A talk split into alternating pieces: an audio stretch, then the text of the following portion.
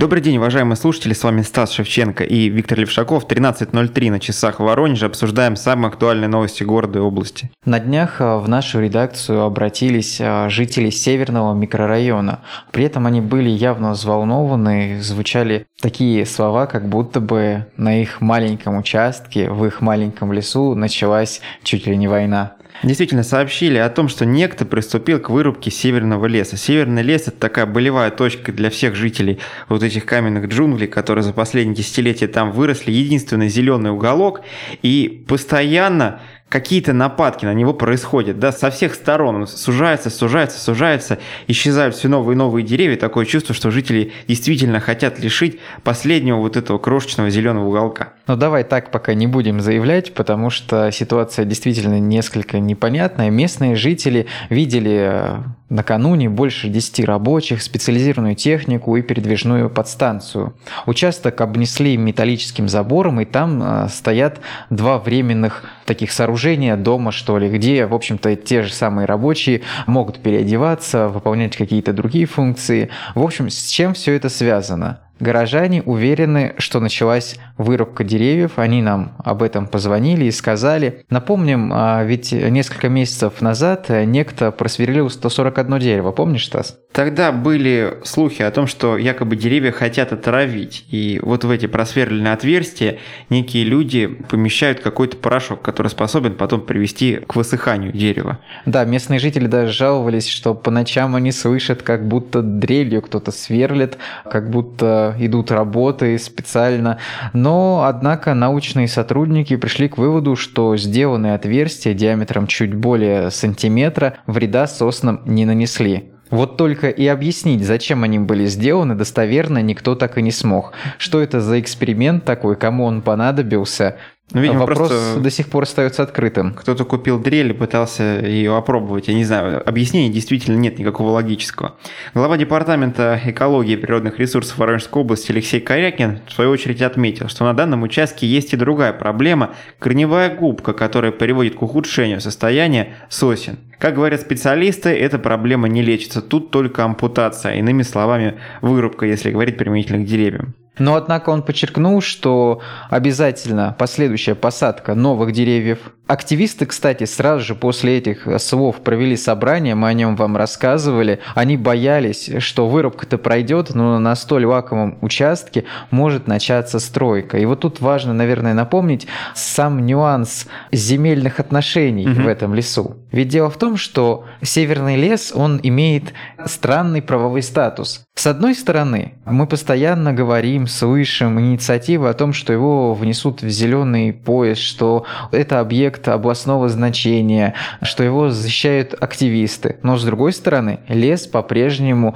принадлежит частным лицам. А Предлагали. что с деревьями это вопрос? На частных лиц, которым принадлежит этот Нет, участок, Стас, сразу тебя поправлю, не совсем так. Вот деревья как раз, они сейчас защищены, а земля, она частная. Угу. То есть получается так, что если деревья исчезнут, чего и боятся местные жители, останется одна земля, если вдруг что-то произойдет. Тогда уже ей смогут распоряжаться частники. Вот такие теории, по крайней мере, э, строят некоторые воронежцы. Однако специалисты многие уверяют, что нет, такого не произойдет. Так вот, вернемся к событиям недавно минувших дней, а буквально вчерашнего, 17 сентября. Воронежцы вызвали полицию на место событий. И в пресс-службе ГУМВД по Воронежской области нам сообщили, что действительно выезжали по данному адресу, однако говорить о каком-либо правонарушении пока рано. Началась проверка. Вместе с тем полицейские на время остановили работы 17 сентября, но воронежцы сообщили, что уже утром 18 сентября и, соответственно, 19 сентября работы продолжились. Рабочие ничего самим жителям не рассказывают, просто продолжают вырубку, да и за забор-то, собственно говоря, никого не пускают. Поэтому мы отправили запрос в Департамент экологии и природных ресурсов Воронежской области, чтобы узнать, насколько все это согласовано. Оказалось, что 954 сосны согласовали к вырубке на 8 участках северного леса. Работы могут продлиться до июля следующего года. При этом нам подчеркнули, что инцидент с просверливанием деревьев в мае-июне этого года вообще не имеет никакого отношения к вырубке этих деревьев. Да, нам подчеркнули специалисты департамента, что речь идет именно об аварийных и сухостойных деревьях, которых э, насчитали гораздо больше, чем те, что были просверлены. Нам удалось выяснить, что уведомление о начале работ поступило от собственников земельных участков департамента еще 12 сентября. На следующий день, как говорят в ведомстве, о начале проведения работ сообщили в управу Коминтерновского района и семи инициативным жителям, вот тем, кто наиболее активно участвовал в сохранении природного парка. Но, как оказалось, весть разнеслась далеко не по всем, и до сих пор мы можем в социальных сетях встретить, да и нам продолжают звонить люди и говорить, что же происходит в Северном лесу, почему там появился забор, что это за работы такие. И вот приходится объяснять, поэтому сейчас мы вам рассказываем, что же там происходит. Любопытный момент, что рубкой занимаются те самые частные лица которым принадлежит участок за свои собственные средства. Но их, по сути, и боятся активисты, защищающие северный лес. Зачем им разбирать вот этим людям, больное ли они дерево рубят или здорово? Вот такой позиции придерживаются местные жители. Мы как раз разговаривали с э, женщиной, которая живет э, в северном микрорайоне рядом с данным лесом, и она задала нам логичные вопросы, на которые, к сожалению, не всегда мы можем ответить. Она у нас спрашивала, ну вот, частник пришел, у него есть земля. Допустим, он даже срубил эти деревья, нашел зачем-то эти деньги – но зачем ему вкладывать еще деньги в то, чтобы посадить дерево, если он тогда этот же свой участок не сможет никак использовать? Даже в поддержании Мотивацию деревьев действительно ему, трудно да? найти. Э, вот как-то ухаживать за деревьями, поддерживать их в надлежащем состоянии. Нужно ему это? Вот зачем ему это, да? Ну Ты... вот тут вопрос, может быть, если все-таки наши власти нашли какой-то рычаг давления или наоборот нашли какой-то компромисс с частниками, и тогда они решили позаботиться о состоянии северного леса, да и в целом об об экологии Воронежской области. Может быть, в этом какая-то причина, которую мы не до конца знаем. Об этой теме надо продолжать говорить, и не надо остывать горячим речам местных жителей, активистов, защитников Северного леса, потому что пока этот лес останется точкой социальной напряженности, с ним ничего не случится.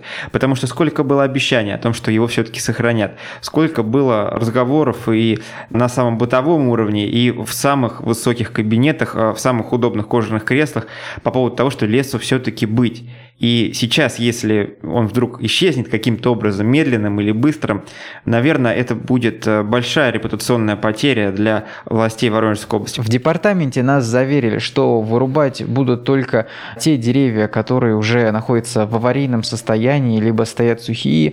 Здоровые деревья в рубку не назначались. За этим будут э, следить, и кроме перечня этих деревьев, их количество, нам прислали и даже кадастровые участки, где все это будет проходить, поэтому я думаю, специалисты понимают все-таки, что должно быть вырублено, а что должно остаться. Установить же те ограждения, вот забор, на который тоже жаловались местные жители, мол, зачем он нужен, а нам объяснили это так, что, ну, понятное дело, ограждение нужно, чтобы обеспечить безопасность граждан. Все-таки работы будут идти, деревья падать, стружки лететь. Мало кому хочется из рабочих, наверное, чтобы в это время рядом с ним бегали даже те же активисты. Но также объяснили тем, что сейчас высокая социальная напряженность на данном участке, почему и так понятно. А местные жители уверяют нас при этом, что и сами будут усиленно следить за тем, как проходит работа, тем более, что дома их находятся в непосредственной близости, и там, можно сказать, вышел на балкон и видно, насколько редеет твой лес. Они очень боятся, вот, что перед их окнами, перед их взором со временем откроет строительная площадка. Однако нас уверяют по-прежнему, что сценарий такой невозможен.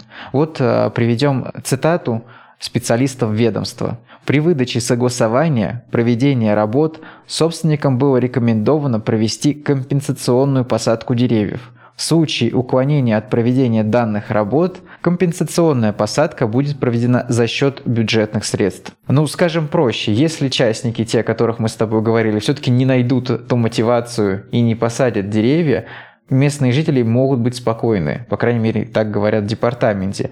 Деревья посадят за бюджетные средства. Будем надеяться, что так все произойдет. По крайней мере, продолжим следить за этой темой. Ну и в любом случае активисты тоже, я думаю, вряд ли а, сбавят обороты и перестанут почему-то следить за северным лесом, такой двойной контроль поможет его сохранить, я в этом уверен. И в департаменте экологии нам тоже подчеркнули, что нацелены именно на сохранение леса. И у нас есть еще одна небольшая э, новость для жителей э, Воронежа, тоже связанная с пилом аварийных деревьев, но масштаб здесь э, меньше. Пройдет он на улице Менделеева 19 как раз и 20 сентября там запретят движение автотранспорта из-за этого. Поэтому нужно предупредить автолюбителей наших, что ограничение коснется участка от дома номер 2 до перекрестка с улицы Ростовской. Будьте осторожны, выбирайте верный путь. На этом сейчас прервемся, продолжим разговор через пару минут.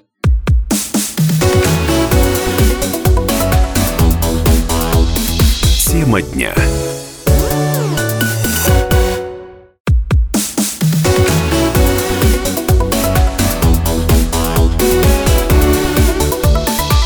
Тема дня. Снова здравствуйте, уважаемые слушатели. Стас Шевченко и Виктор Левшаков в студии радио «Комсомольская правда». Рассказываем вам самые интересные новости Воронежа, обсуждаем самые горячие темы. Не за горами День города, и в мэрии Воронежа рассказали о подготовке иллюминации к этому празднику. Кстати, вот сегодня, 19 сентября, возможно, в дневное время эту иллюминацию будут включать. В мэрии предупреждают, что речь не идет о какой-то ошибке, просто проходит э, тестирование, все вот эти многочисленные лампочки. В социальных сетях наверняка вы уже могли заметить фотографии из различных уголков Воронежа, где какие-то пирамидки, звезды, что-то еще необычное появляется, все это светится. Кажется, что некий Новый год пришел на улицы Воронежа несколько раньше времени. Вся праздничная иллюминация состоит из э, 2400 конструкций. Гирлянд насчитали 22 километра. Светильники установили на 13 улицах, 8 скверах, на 4 площадях, все в центре города. Также 3 моста и 2 дамбы. Потребовалось 43 километра питающей сети. Как рассказывают в Воронеж горсвете, общее потребление электричества при этом составило 380 киловатт в час. Но тут важно сказать, наверное, у горожан некоторых появился такой вопрос. Вот это расход. Неужели так будет всегда, каждый день? Кто-то же все-таки должен за это и платить, но нет, нужно сразу сказать, что иллюминация, во-первых, останется на улицах города, всегда она будет, вы сможете ее увидеть, э, то есть сами конструкции никуда не исчезнут но при этом включать их будут только в особые дни, например, в День города или в какой-либо другой праздник, чтобы скрасить наши будни. А от ежедневных использований их, конечно же, отказались, э, потому что просто надоест. Тоже верно, но цифра расхода электричества, которую мы назвали, она не такая уж большая с точки зрения города. Вот как рассказали в Воронеж горсвете, это, например, э, соизмеримо с освещением, полным уличным освещением одного проспекта Революции. То есть не так уж много выжигает вот эта праздничная Но я бы и не сказал, что проспект Революции маленькая улица. Тоже верно, но нельзя говорить о том, что это прямо такой невероятный какой-то расход электричества. Действительно, почему бы в празднике не зажечь эти лампочки? Воронежцы в соцсетях спорят, конечно, надо ли оно было вообще, и уместен ли такой дизайн, который все-таки напоминает о каких-то новогодних приключениях, чем о просто красивом городе, да, чем о просто Но, с украшениях. другой стороны, сколько уже фотографий появилось в социальных сетях, тех же, о которых мы продолжаем говорить, сколько горожан на, на фоне этой иллюминации фотографируются, сколько спрашивают, где это, и хотят попасть, посмотреть, увидеть. Я думаю, в День города это будет одно из самых э, главных, не знаю, развлечений для воронежцев сфотографироваться с новой иллюминацией, выложить в социальные сети. Тем более те, кто, может быть, видел те треугольники, что появились в сквере неподалеку от Советской площади, там вообще что-то невероятное. Воронеж стал в какой-то мере напоминать столицу, потому что мы знаем, что из Москвы во многом пришла мода на такую а, яркую ночную жизнь, на яркую иллюминацию, когда мы говорим не о какой-то рекламе, вывесках магазинах, а именно о необычных фонарях, о необычной иллюминации, которая раскрашивает наши парки, скверы и главные общественные пространства. У руководителя Воронеж-Горсовета Виктора Неугомонова спросили, какой объект был самым сложным в устройстве вот этой иллюминации. Давайте послушаем. Это Кольцовский сквер. Это 28 тонн одного металла. 18 километров гирлянд. Только там. Около 28 звезд одних, 64 других, плюс э, сосульки. Там тоже их по 18-36. Но самое главное то, что дорога очень узкая, тротуарная часть, пешеходная, а конструкция большая, она же 8-метровая, поэтому приходилось там работать до 8 количество автовышек, манипуляторы, то есть работа была сложная. Фундаменты 380 килограмм каждый. Работало там в основном до 18 человек. Это был Виктор Неугомонов, руководитель Воронеж-Горсовета. Продолжим разговор о грядущем дне города. Новости приходят от разных ведомств. В частности, стало известно, что уже прошла подготовка по приведению улиц в порядок. Дворы, клумбы, парки, скверы.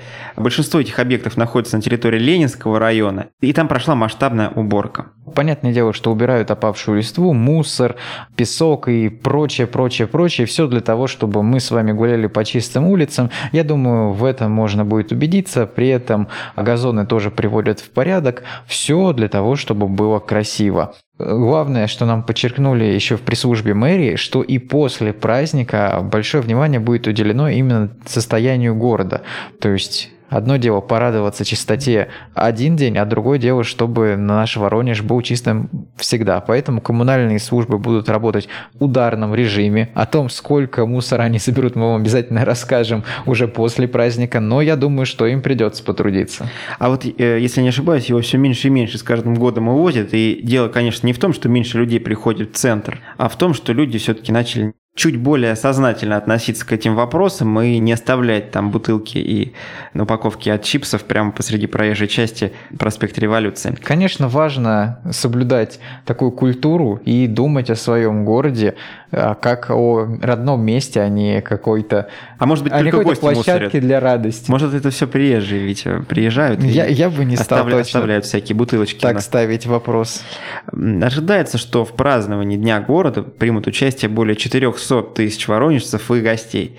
Уже вместе с кинологами э, проверяют места размещения павильонов, места размещения сцен и контейнеров для сбора мусора. К 21 сентября будут установлены почти 2400 турникетов и 40 рамок. Кроме того, сотрудники полиции будут использовать ручные металлодетекторы. Работать в этот день будут более 300 сотрудников полиции. Действительно, меры принимаются грандиозные по безопасности, но я думаю, что по опыту прошлых лет э, все мы можем судить, что праздник все равно проходит довольно-таки удобно, комфортно, люди могут проходить к основным площадкам, но помните при этом, сообщить о подозрительных людях или вещах вы всегда можете сотрудникам правоохранительных органов.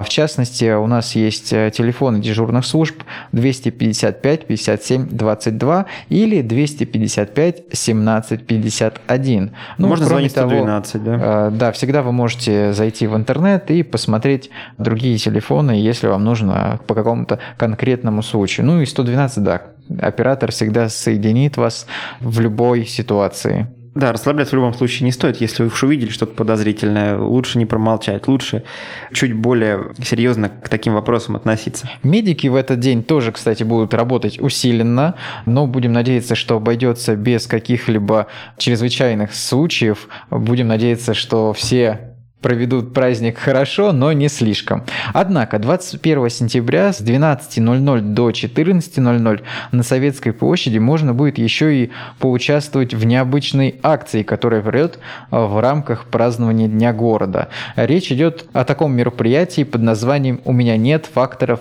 риска развития инсульта». Но утверждать так смогут только те, кто, конечно, пройдет через эту акцию. В этот день неврологи, кардиологи и медицинские психологи областной больницы номер один будут консультировать э, воронежцев совершенно бесплатно и еще раз подчеркну, на Советской площади с 12 до 14 можно будет вот в этой акции поучаствовать. Помогут горожанам определить риск развития инсульта, а также дадут рекомендации по профилактике этого заболевания. Главное, что, конечно же, все мы хотим знать о Дне города, это его программа. Но о ней мы расскажем чуть-чуть позже и о том, когда пройдет салют, сколько он продлится также. Поэтому слушайте, завтра нас угу. будет большая программа, подробно все расскажем. Но пока анонсируем одно из тех мероприятий, которые вы можете посетить. Так, в День города для воронежцев будет работать театральная фабрика Платонов. Надо сказать, что Андрей Платонов вообще стал большим брендом нашего города на федеральном уровне. Все, конечно, благодаря Платонов Фесту.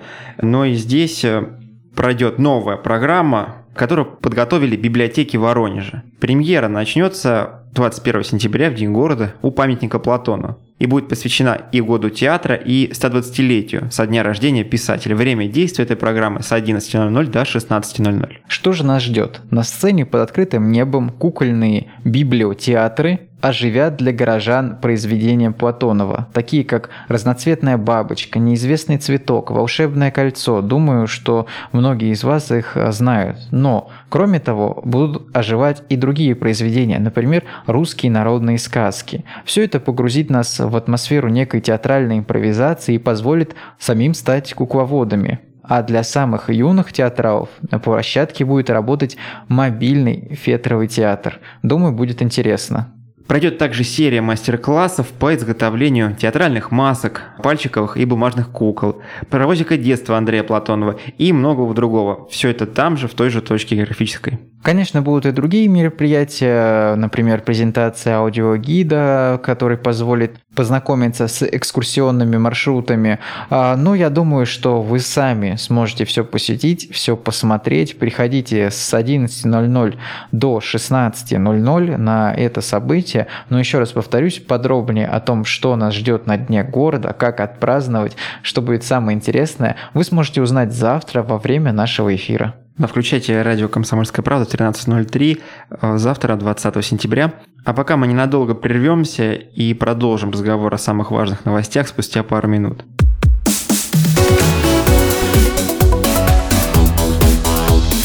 Тема дня.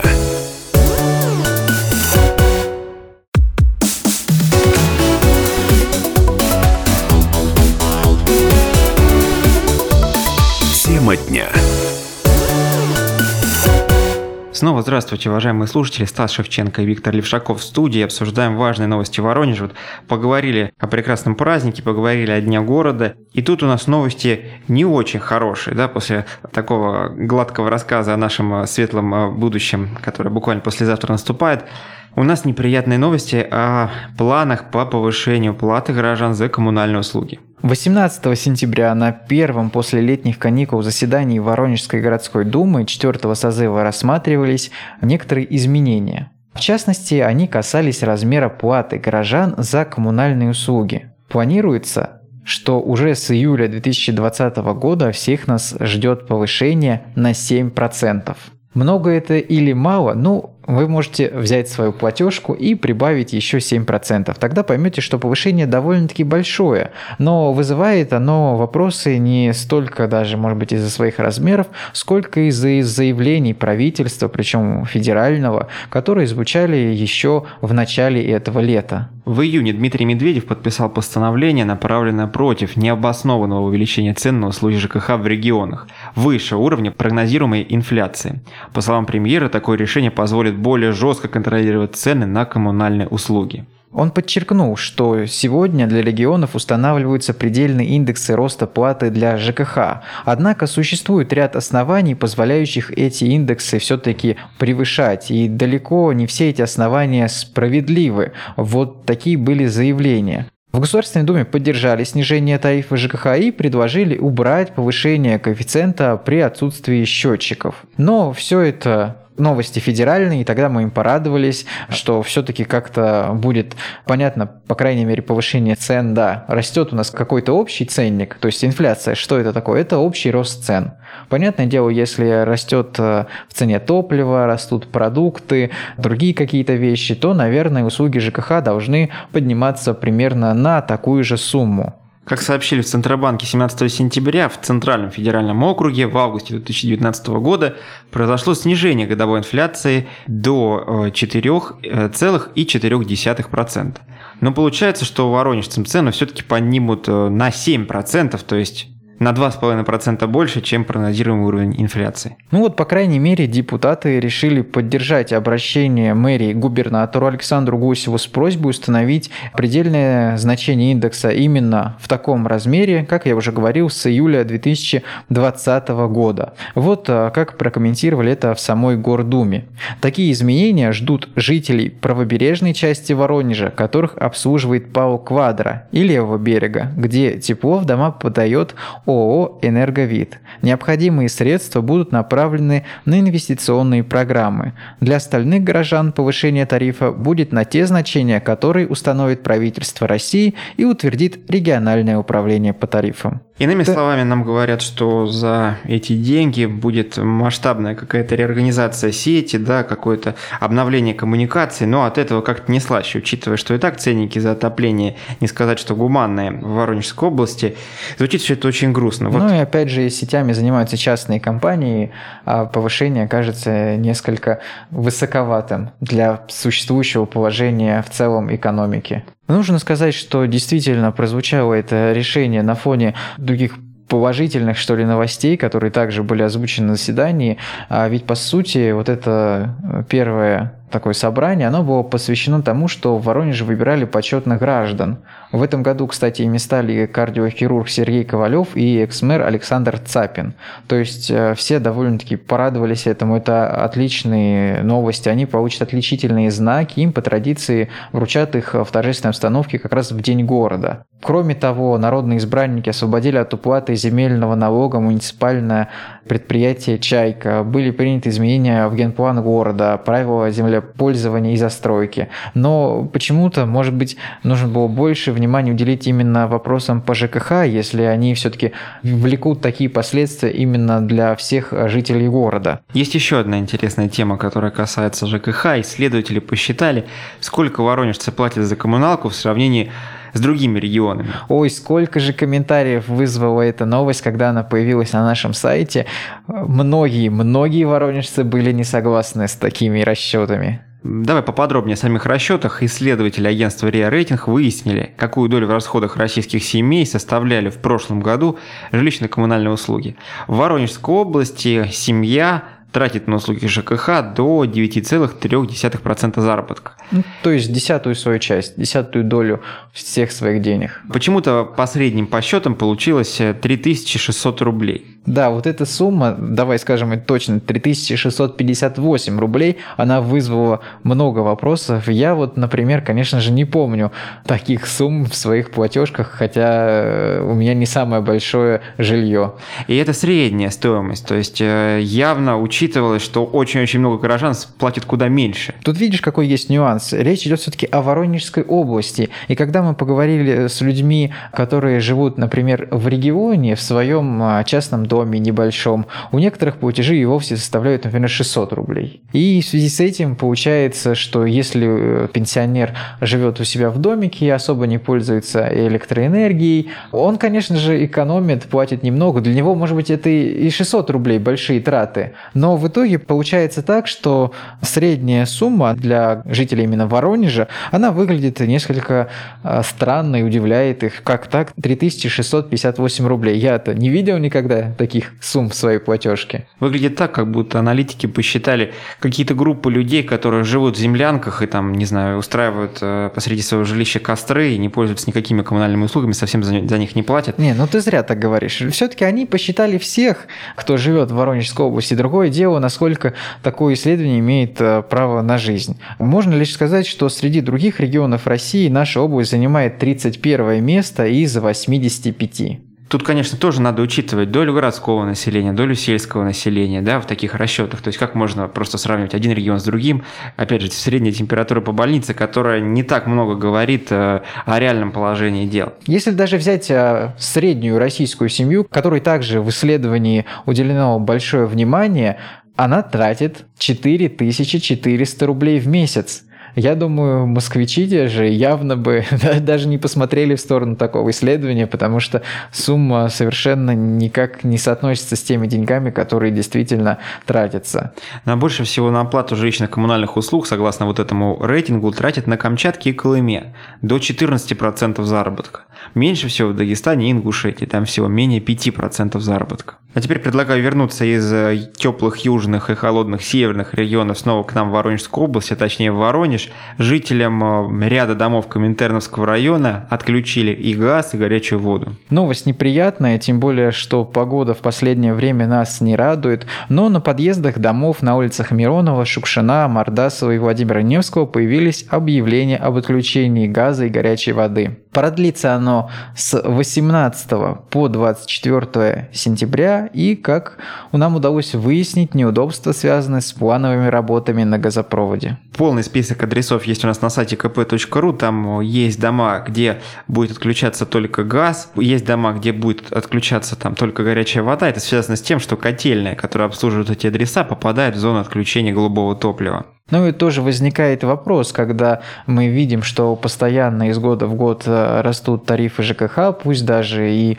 на сумму инфляции, все-таки неприятно сталкиваться с тем, что в холодный период, когда нам больше всего нужна, ну ладно уж отопление, но горячая вода, она же, конечно же, нужна. Что вот делать людям целую неделю без нее в такую холодную погоду? Есть Но... прекрасная кастрюля, есть замечательный чайник. Да, и... как-то нужно заботиться самим о себе. Электроплитка получается, потому что газ не работает. Мрачная история.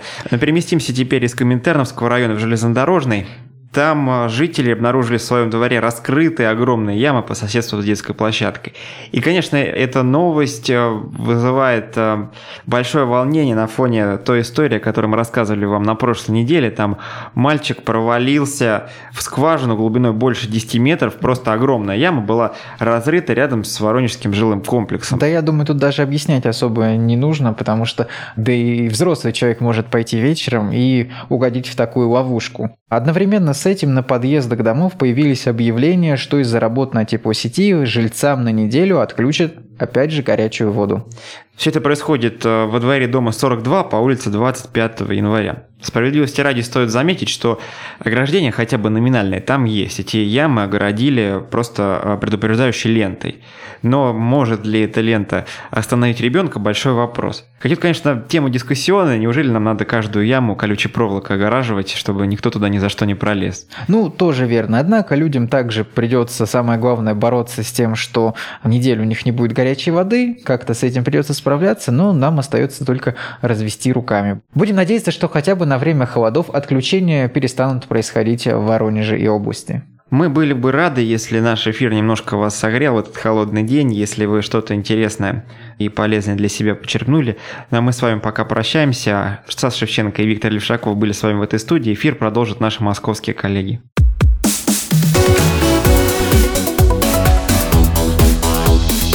Тема дня.